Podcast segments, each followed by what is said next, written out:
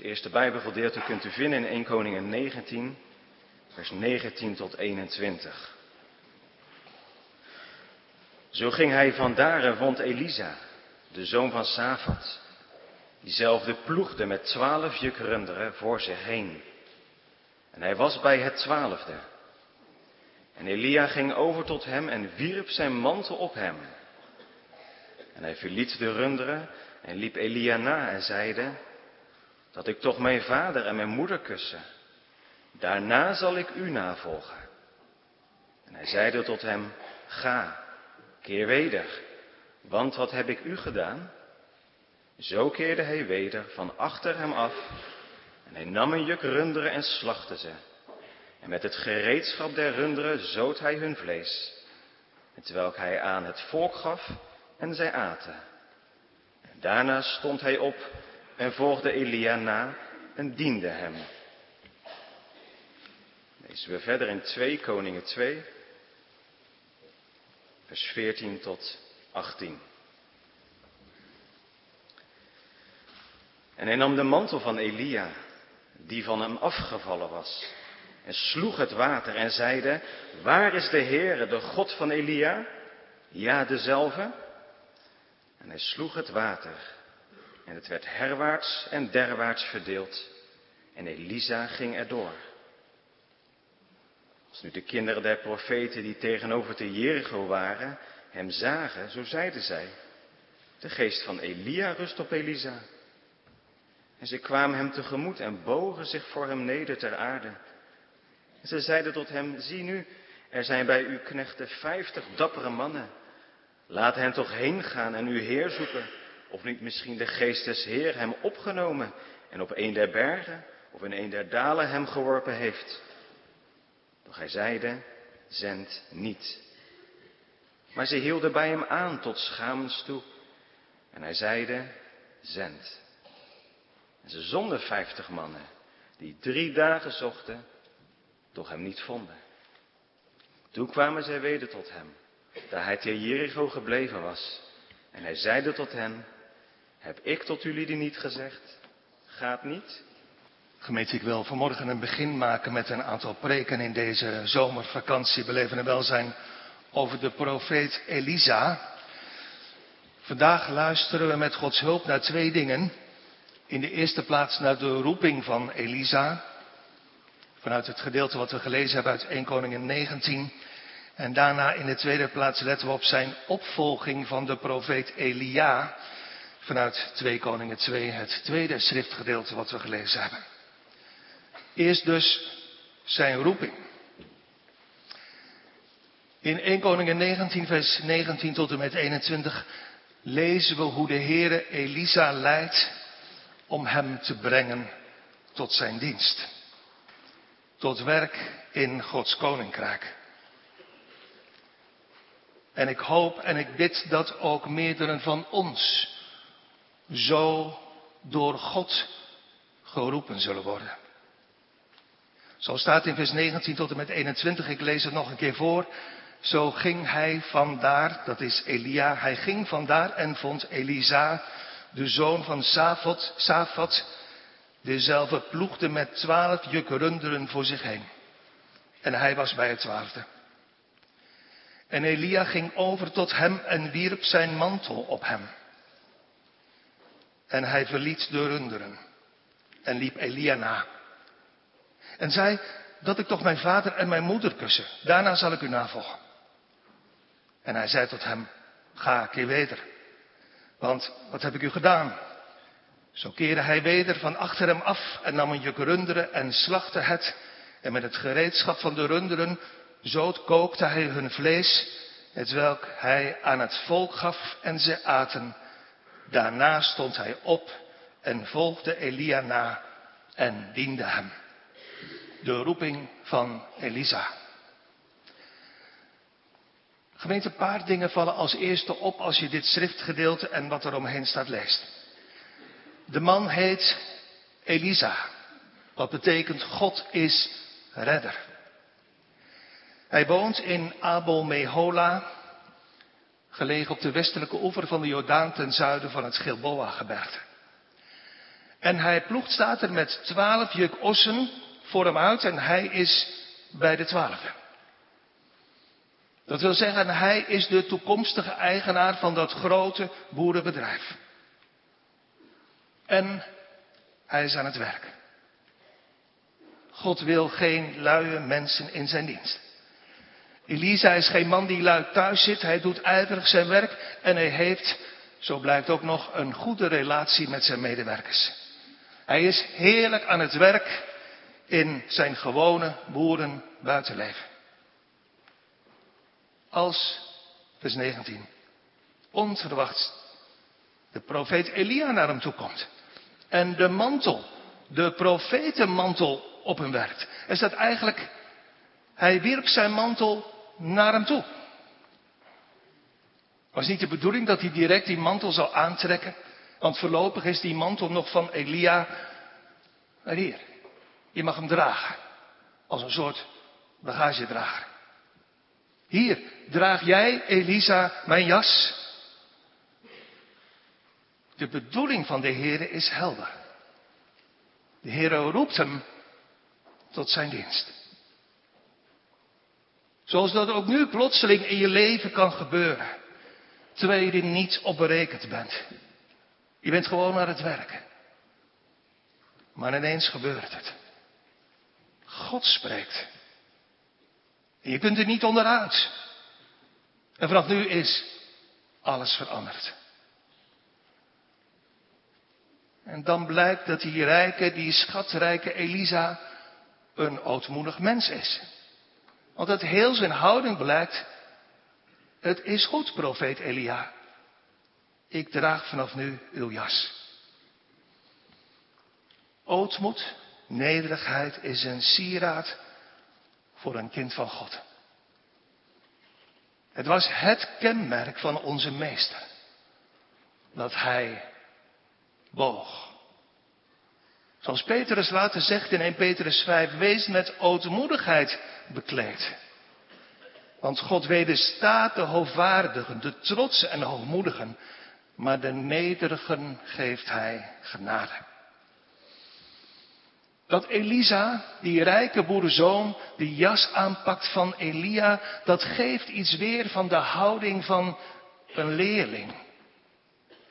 Het is ook alsof de Heer tegen Elisa zegt, Elisa, je moet veel achterlaten. Ik heb een heel bijzondere bedoeling met je leven. Maar het is niet zo dat je direct alles weet. Je mag een poosje leerling zijn van deze oudere broeder. Je mag zijn jas een poosje dragen. Jonge broeders en zusters, Timotheusen en Maria's, door Gods genade gebracht op zijn weg. Dit is een van de gevaren die ons vroeger ook bedreigden en nog steeds. De gedachte, nou ik ben er, ik ben ook een kind van God, moedig en dapper als Elia. Maar we moeten eerlijk zeggen, wat ik je nu ook eerlijk zeg. We zijn daarna zo vaak gestruikeld en gevallen. Door die overmoedigheid, door die trots, door die hoogmoed. Door dat we dachten dat het allemaal zelf wel wisten en zelf wel konden.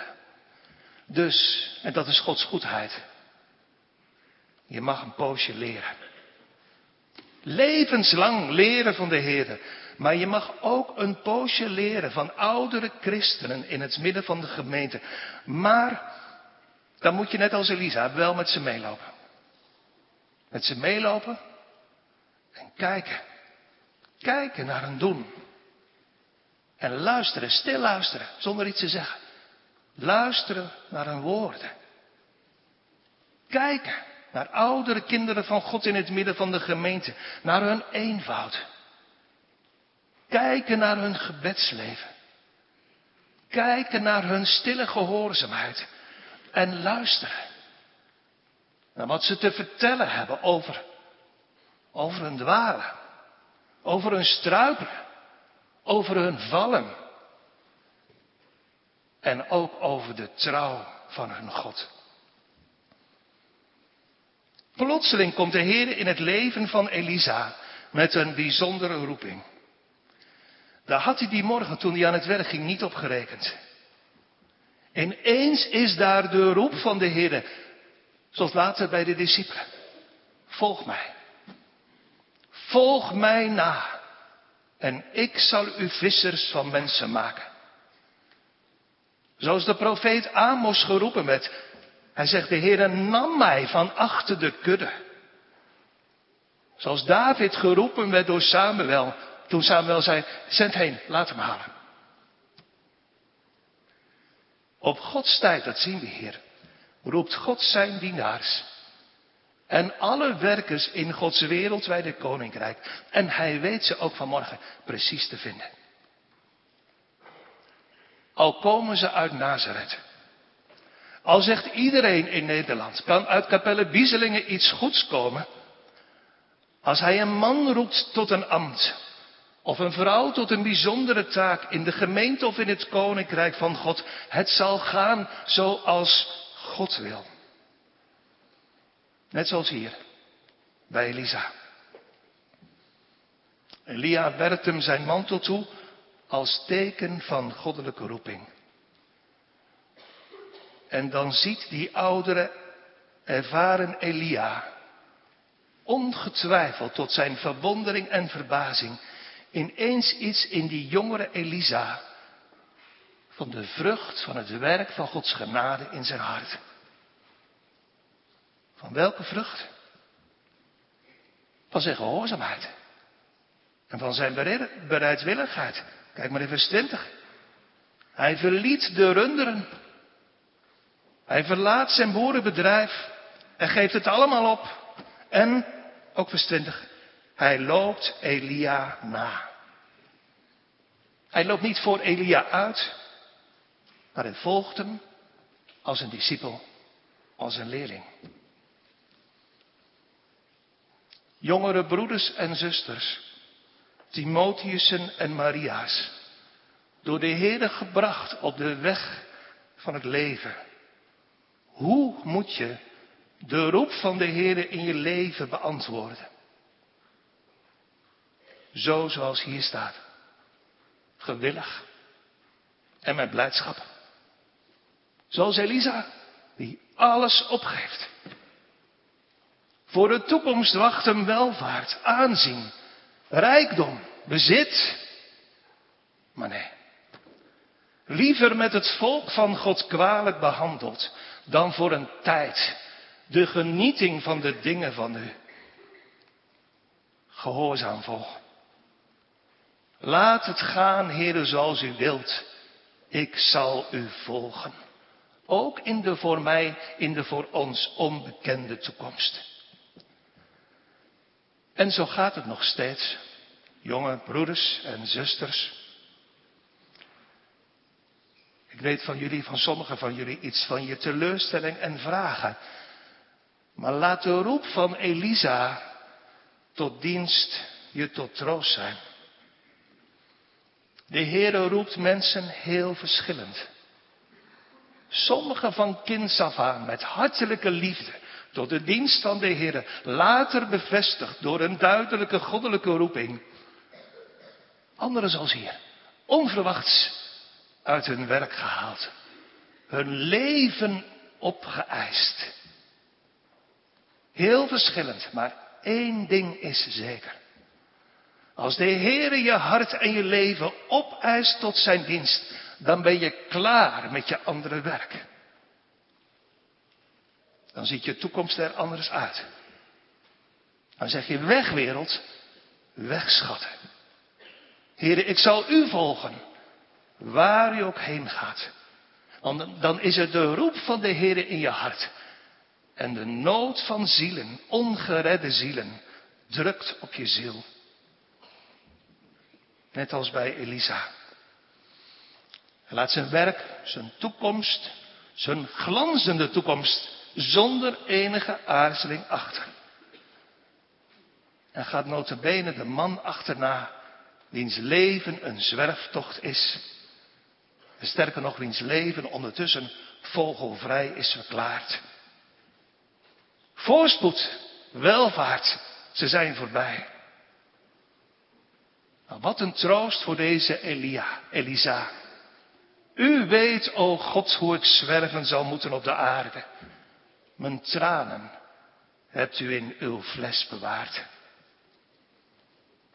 Ja, zijn keus is zo beslist dat hij, let op, niet aarzelt om afscheid te nemen van zijn ouders, van zijn ouderlijk gezin, van zijn collega's. Het is allemaal voorbij. Mijn leven, Heere, is voor u. Mijn hart, o hemel, majesteit, is tot uw dienst en lof bereid. Is deze roeping spectaculair? Denk eens met me mee, jongelui. Voel je de aarde beven? Hoor je een storm? Zie je vuur? Nee, in deze roeping is, net als hiervoor bij Elia op de Horeb, iets van het suizen van een zachte stilte. Het geruisloos toewerpen van een jas. Maar zo helder en zo vol van goddelijke kracht. Ineens is het helder. Ik ga. Er ligt nog een leven voor hem. Maar dat leven is voor de Heer en voor zijn dienst. Wie zal ik zenden, klinkt er in de hemel der hemelen. Naar de onbekeerden dichtbij en naar de miljoenen onbereikten in deze wereld. Antwoord, Heere, zend mij. Want mijn hart, o hemel, majesteit, is tot uw dienst en lof bereid. Ik zal, o Heer, uw wonderdaan, uw roem de volken doen verstaan. Een onbekende toekomst tegemoet. Ja, is dat zo? Net als Elia, een onbekende toekomst tegemoet? Nee. Nee. Want heeft de Heer Jezus later gezegd, zo wie zal verlaten hebben. En dat gaat hij hier doen huizen, of broeders, of zusters, of vader, of moeder, of vrouw, of kinderen, of akkers om mijns naams wil, die zal honderdvoud ontvangen en het eeuwige leven beërven. Moet iedereen van ons dan zijn taak en roeping opgeven en zo Elia volgen? Het weet gemeente, en dat weet ik ook, het is inderdaad niet zo dat iedereen geroepen wordt tot een bijzonder ambt zoals Elisa hier. Maar de les voor ons allemaal is wel, weiger geen dienst. Weiger ook hier in Capelle Bieselingen geen dienst, omdat het botst met luxe, met aanzien, met geld, met carrière, met rust, met veiligheid, met behaalde diploma's of met een goed pensioen. En vervul zo, als kind van God geliefde medebroeders en zusters, in uw dagelijkse leven, waar het ook is, uw roeping. Als licht in deze wereld. En als het zout van de aarde. Want we zijn kinderen van God geroepen tot een nieuwe gehoorzaamheid. Geroepen om waar we ook zijn de Heeren met liefde te dienen. Elisa stond op, staat er, en volgde Elia. Dus hij volgt de roep van de Heere door de weg van het volgen van zijn nieuwe meester. Jonge broeders en zusters, door Gods genade gebracht op de weg des levens, vergeet niet de wijze les van deze geschiedenis. De Heere dienen en vrezen ook door het volgen van oudere christenen in het midden van de gemeente. Door de Heer zelf geleerd. Je mag ons volgen. Dat is Gods goede wil en wijsheid. Op, op onze weg. Op die weg van beproeving. Van tegenslag. En van de goede zorg van de Heer. Alsjeblieft, kom, ga met ons mee. Trouwens kan die oudere Elia ook nog wat leren van die jongere Elisa. Jazeker. Het leven van Elisa lijkt, als je dit leest en vergelijkt met Elia, anders geleid te worden dan het leven van Elia. En dat maakt ons als volwassenen en oudere generatie, als het goed is, ook mild. We weten dat de Heer in ieders hart werkt op, op eigen manier, volgens goddelijk patroon. Maar dat het uiteindelijk blijkt, net als hier, uit de vruchten van het leven. Zou Elia zich niet erg geschaamd hebben toen dit gebeurde? Want zo gehoorzaam en bereidwillig als Elisa is, zo ongewillig en hardnekkig ongehoorzaam was Elia hiervoor. Jonge broeders en zusters, Timotheus en Maria's. Wij schamen ons vaak als we luisteren naar en kijken naar jullie gehoorzaamheid en bereidwilligheid. Maar er zitten ook gevaren aan. Aan dat enthousiasme. Loop alsjeblieft maar een tijdje met ons mee. Maar Elia's, oudere kinderen van God, dan moeten wij wel bereid zijn om die jongere Elisa's mee te nemen. En dat vraagt wel iets van ons. Want dan kan je vanaf nu niet meer eenzaam en alleen in je grotje kruipen. Dan loopt er vanaf nu altijd iemand met je mee. En dat vraagt om eerlijkheid. Eerlijkheid van je hart. Dat vraagt om openhartigheid als het gaat om wie je zelf bent. En om wie onze God is. Dat vraagt van ons oudere kinderen van God die langer door Gods genade op de weg van het leven mogen zijn om iets uit te stralen. Ook naar de jongere generaties van het wonder.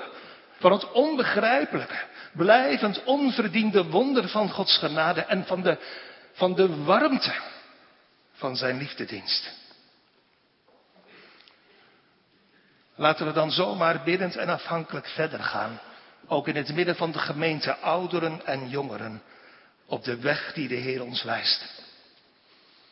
Terwijl we zingen in ons hart, samen ook nu, leer ons, o God van zaligheden, ons leven in uw dienst te besteden. We zingen Psalm 143, vers 10. Leer mij, o God van zaligheden, mijn leven in uw dienst besteden, want u bent mijn God. Vat u, grijpt u mijn hand.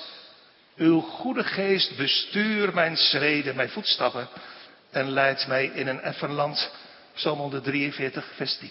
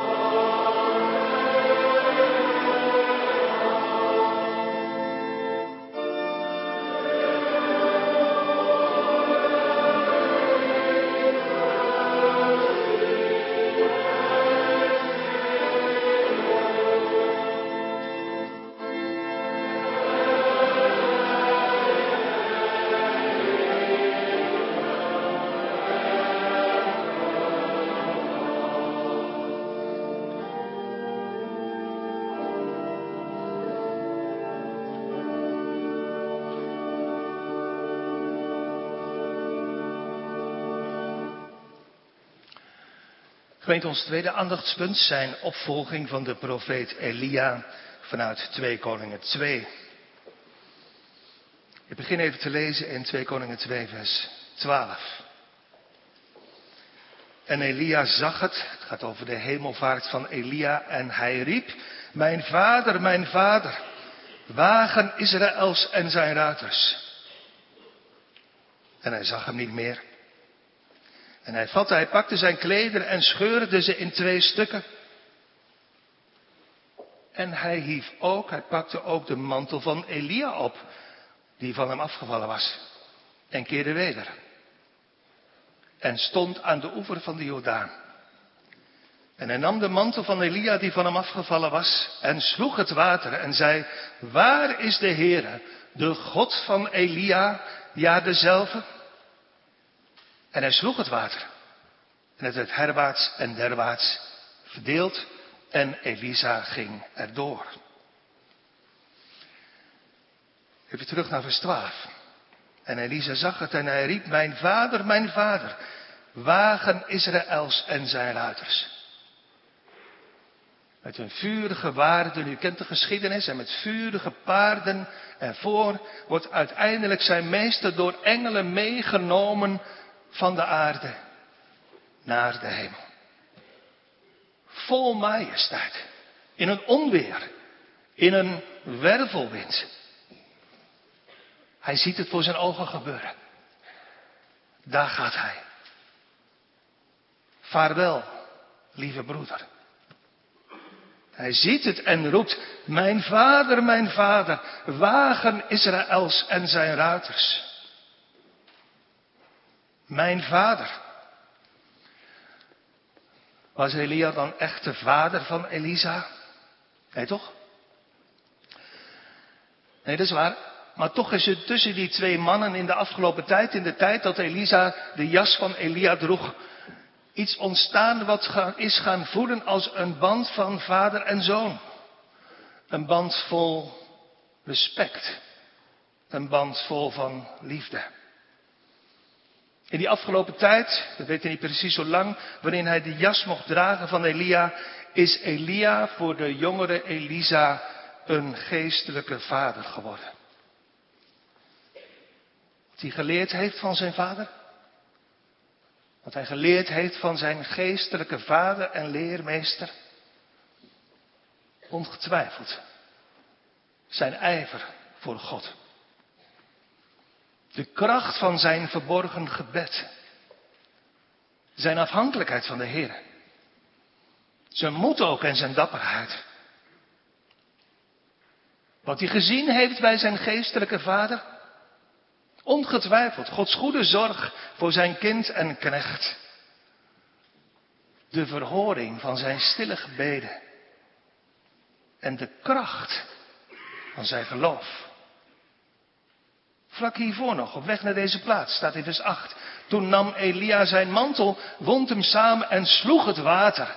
En het werd herwaarts en derwaarts verdeeld. En nu gaat hij naar de hemel. Mijn vader, mijn vader, wagen Israëls en zijn ruiters. Dit is een uitdrukking van diep respect maar tegelijkertijd ook van grote rouw en groot verdriet. Juist die dubbele uitdrukking. Mijn vader, mijn vader drukt dat uit. Denk ook maar aan de rouw van David over zijn zoon.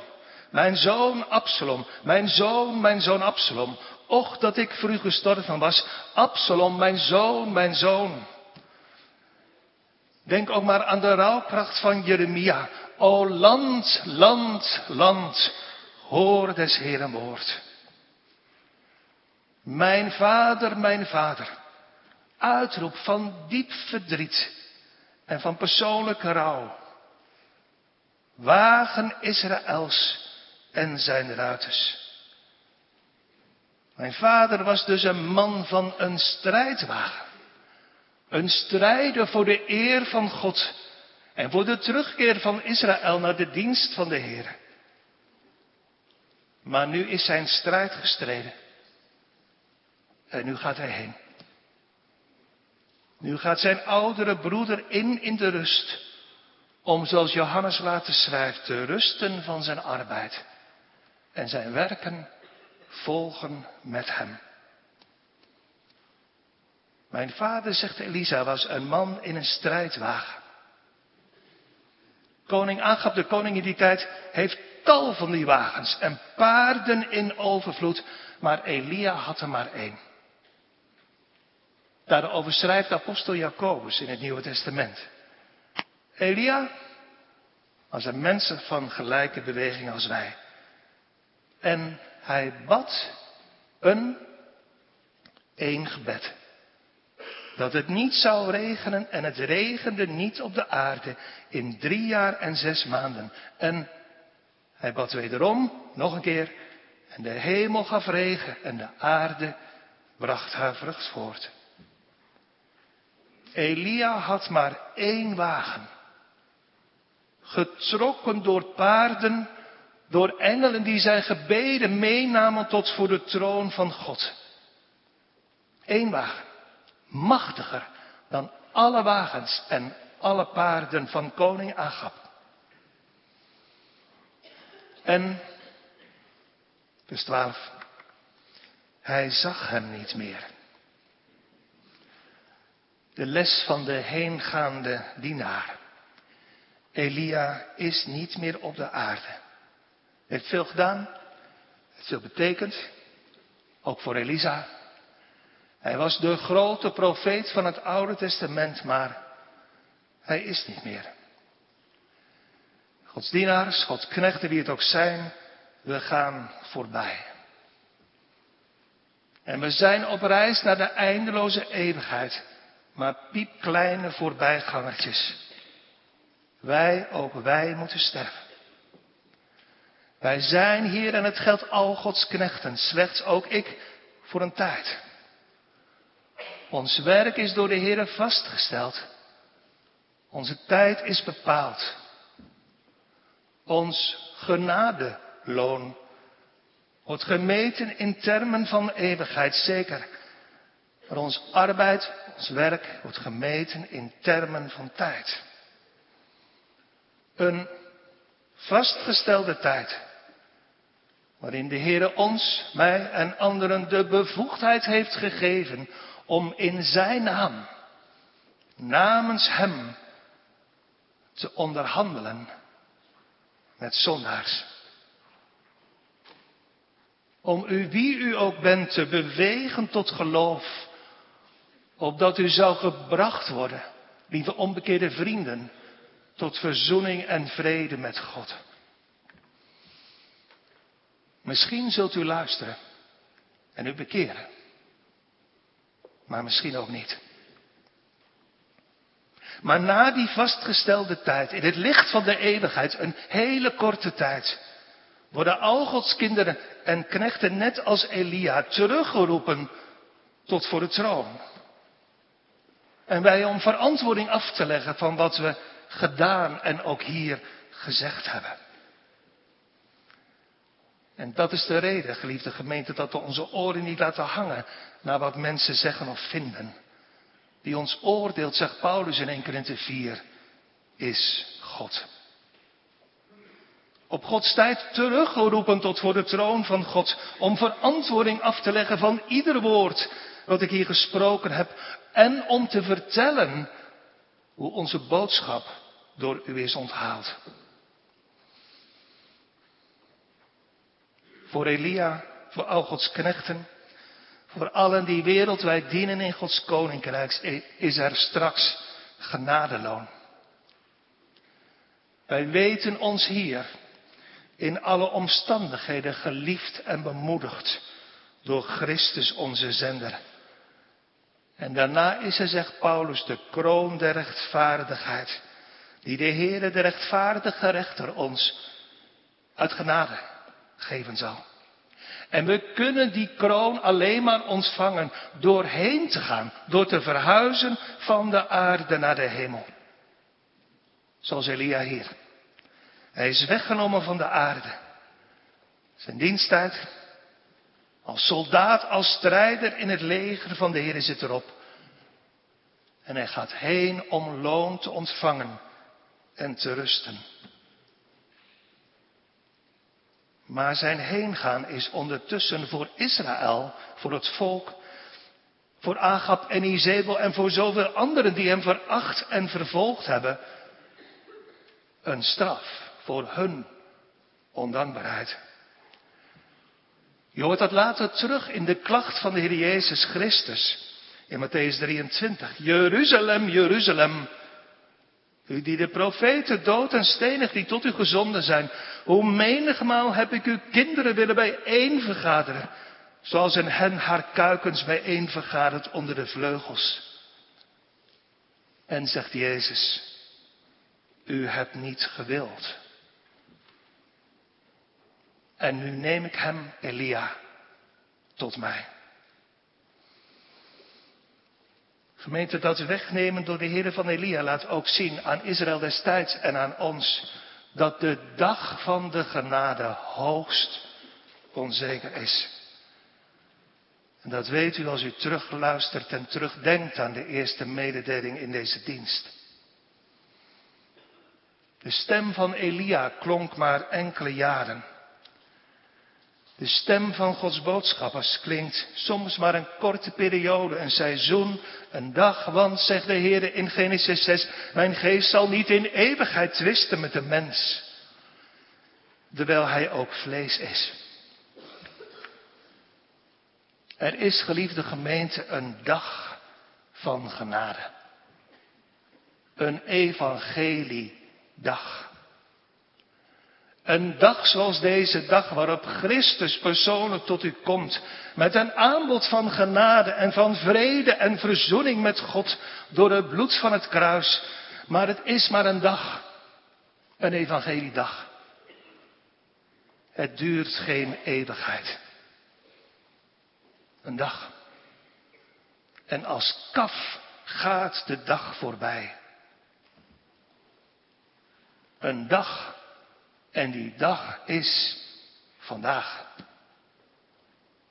De kalender van het evangelie kent maar één enkele dag. Ja, ik weet het. De kalender van de duivel kent ook maar één dag. Morgen. Altijd weer. Morgen, morgen, morgen. Maar de kalender van dit evangelie zegt, heden, zo u Gods stem hoort, verhard u niet, maar laat u leiden. Want morgen is misschien wel te laat. Och, of u bekende op deze uw dag, wat tot uw eeuwige vrede dient. De dag is nu.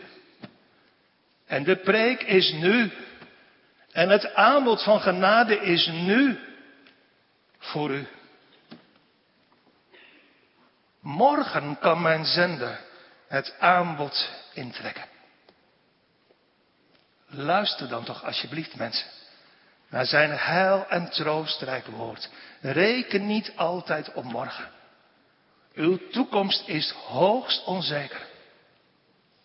Hoor alsof u nooit meer horen zou.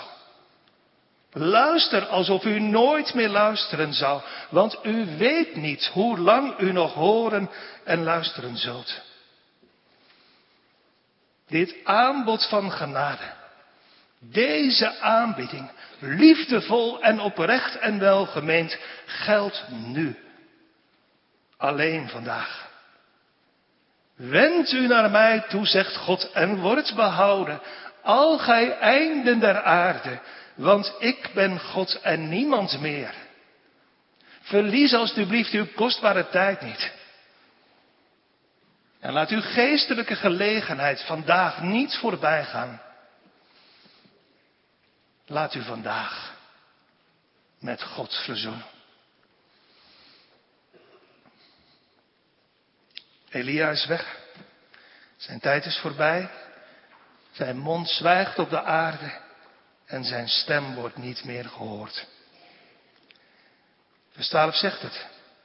En hij zag hem niet meer. En hij vatte zijn klederen en scheurde ze in twee stukken. Elisa, de nieuwe profeet, scheurt zijn eigen mantel als teken ongetwijfeld van diep verdriet en van grote rouw, maar ook als teken, als symbool van het definitief afscheid nemen van zijn oude leven en van zijn oude beroep.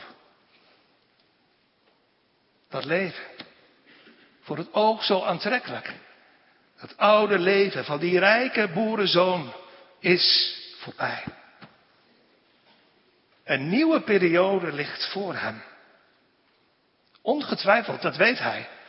Net als bij zijn vader Elia een tijd van moeite en van zorg en van verdriet.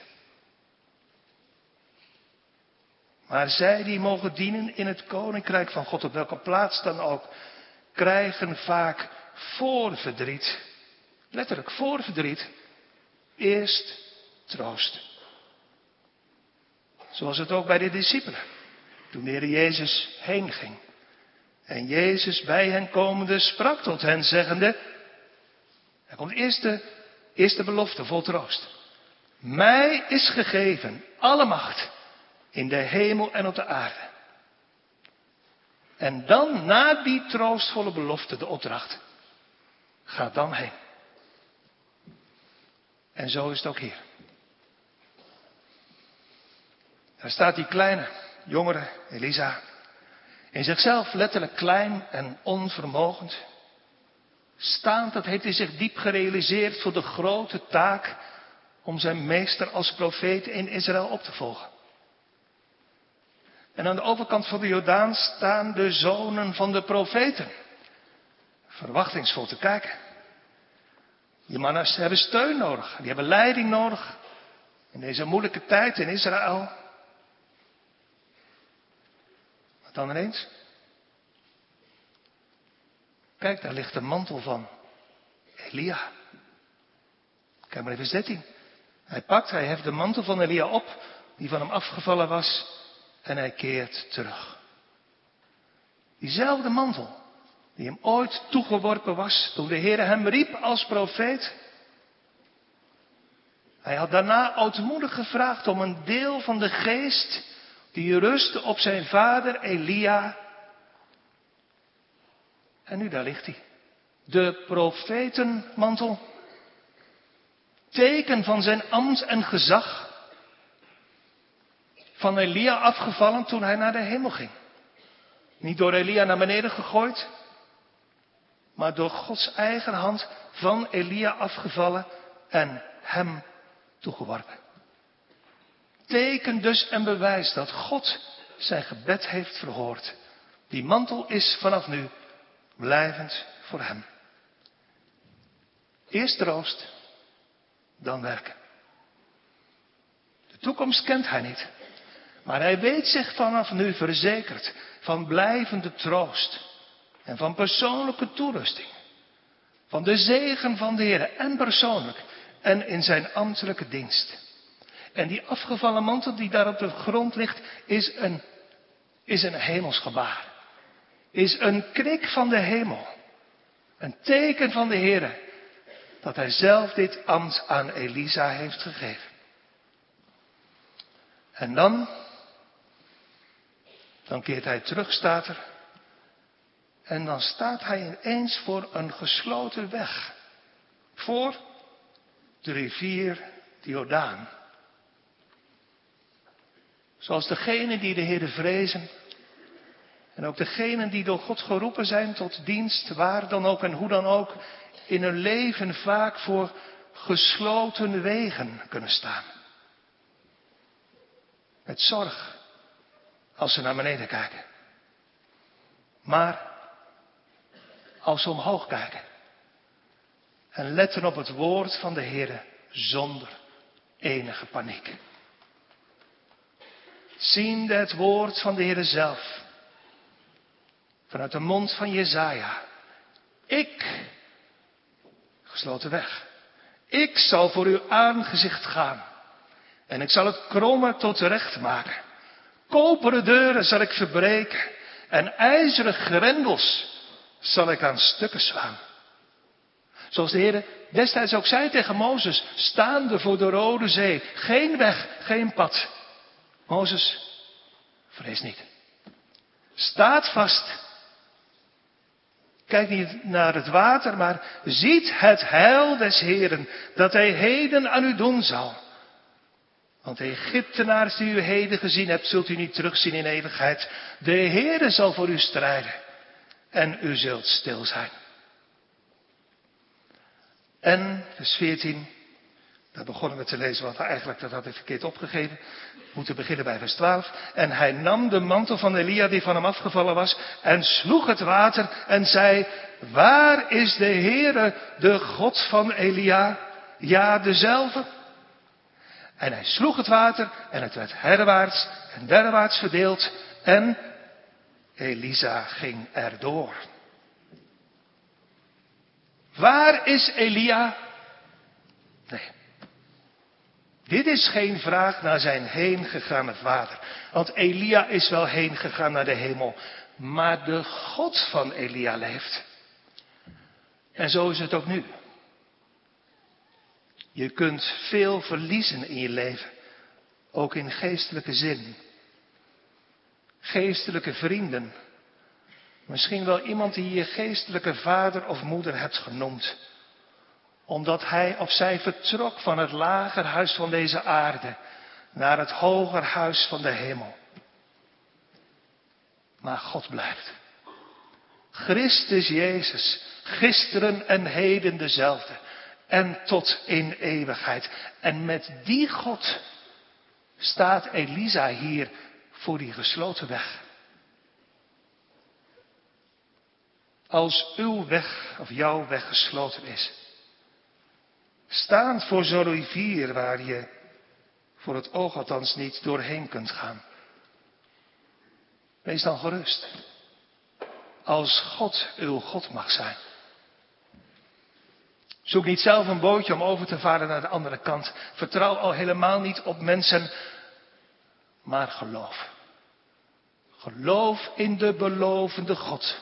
Want alles wat God ooit beloofd heeft, zal bestaan.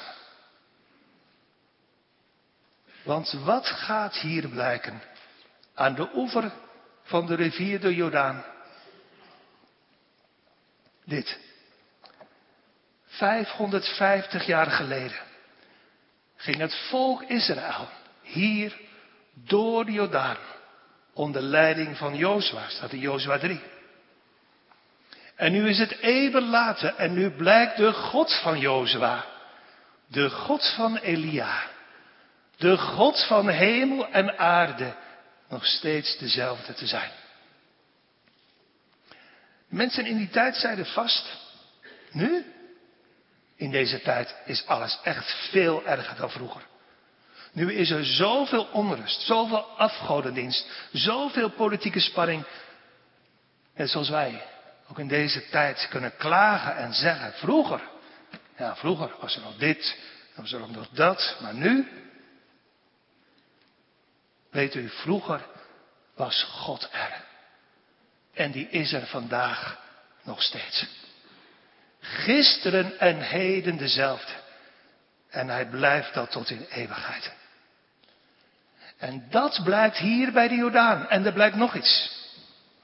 Die God is niet afhankelijk van welk instrument dan ook.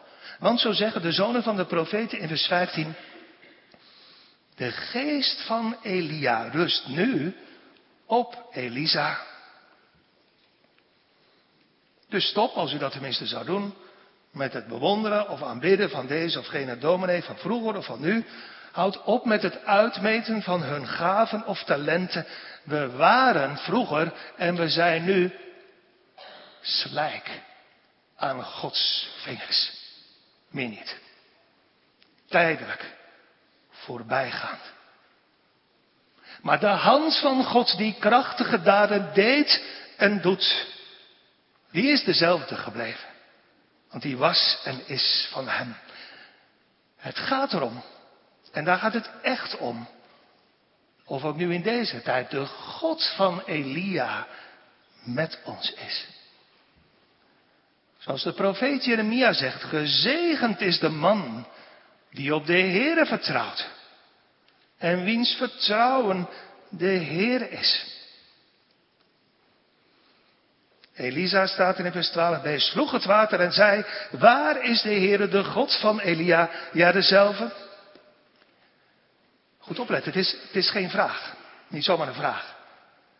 Het is een gebed vol geloofsvertrouwen. Gegrond op de trouw van God. Die zijn gebed verhoord heeft. En zijn belofte zal vervullen. Hij, God, geeft deze boerenzoon genade, gaven en talenten. En maakt hem bekwaam tot zijn dienst. Want staat er, hij sloeg het water. En het werd herwaarts en derwaarts verdeeld. En Elisa ging erdoor. Ook dat is niet zomaar een, een, een feitelijke vertelling van iets wat gebeurt.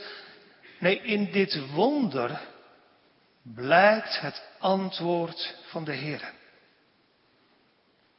De Heer kan ook in deze tijd antwoorden door zijn woord. Maar soms en misschien wel vaak ook door wat de Heer doet. Dat water van de Jordaan, dat naar links en naar rechts weggaat en dat pad wordt gebaand, dat klinkt als uit de hemel.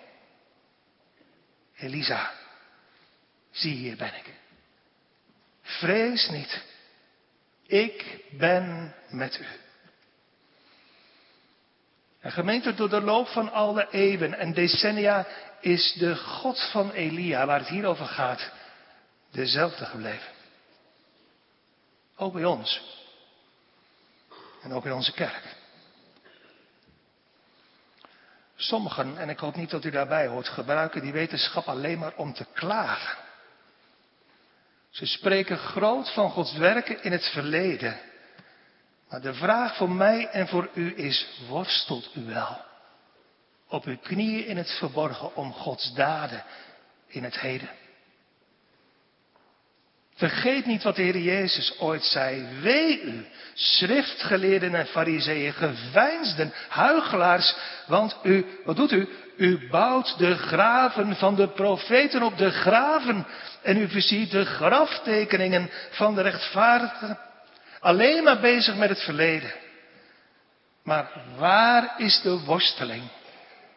Kinderen van God onder ons in het verborgen om Gods grote daden in het heden. Laat het werk van de Heer in het verleden, wat er gelukkig was, ons nu dringen om de Heere, de God van onze vaders te zoeken. Om te bidden met Habakkuk, Heere, als ik uw reden, uw woord gehoord heb, heb ik gevreesd. Uw werk, o Heere, behoud dat nu in het leven in het midden der jaren. En maak het bekend in het midden der jaren. In uw toren, o Heere. Gedenk des ontfermens. Geliefde gemeente, bijzonder kinderen van God, laten we de Heere zoeken. Waar is de Heere, de God van Elia? Door de Heere achteraan te klagen, letterlijk. Zoals het gebeurde in de tijd van Samuel. In Samuel 7, zoals in de dagen van Samuel, het ganse huis van Israël, de hele gemeente, klaagde de Heere achterna. Laten we de Heere zoeken. Waar is de God van Elia door een leven, kinderen van God, in Gods zaligheid? In oprechte liefde in eensgezindheid, in heiligheid en goede werken. Tot slot, ik ga afronden met twee vragen. Kent u, gemeente, de God van Elia? Als een God die helpt in nood. Die redt uit ellende die je schuld vergeeft en die ongerechtigheid verzoent. Weet u wel dat u dan een goede toekomst tegemoet gaat? Want dan komt er, net als in het leven van Elia, een dag dat u met vreugde en blijdschap zult zeggen, daar is de God van Elia. Of kent u hem niet? dan zult u Ik waarschuw u oprecht, maar ernstig. In de dag van het goddelijke gericht, als de dag van de genade voorbij is, uitroepen met grote schrik en ontzetting. Daar is de God van Elia, met wie ik gebroken heb, die ik verworpen heb. Geliefde gemeente, deze evangeliedag kan voorwaar de laatste voor u zijn. Wend u nu naar God toe en wordt behouden. Om het bloed van het kruis, om Jezus wil. Amen. Laten we samen bidden.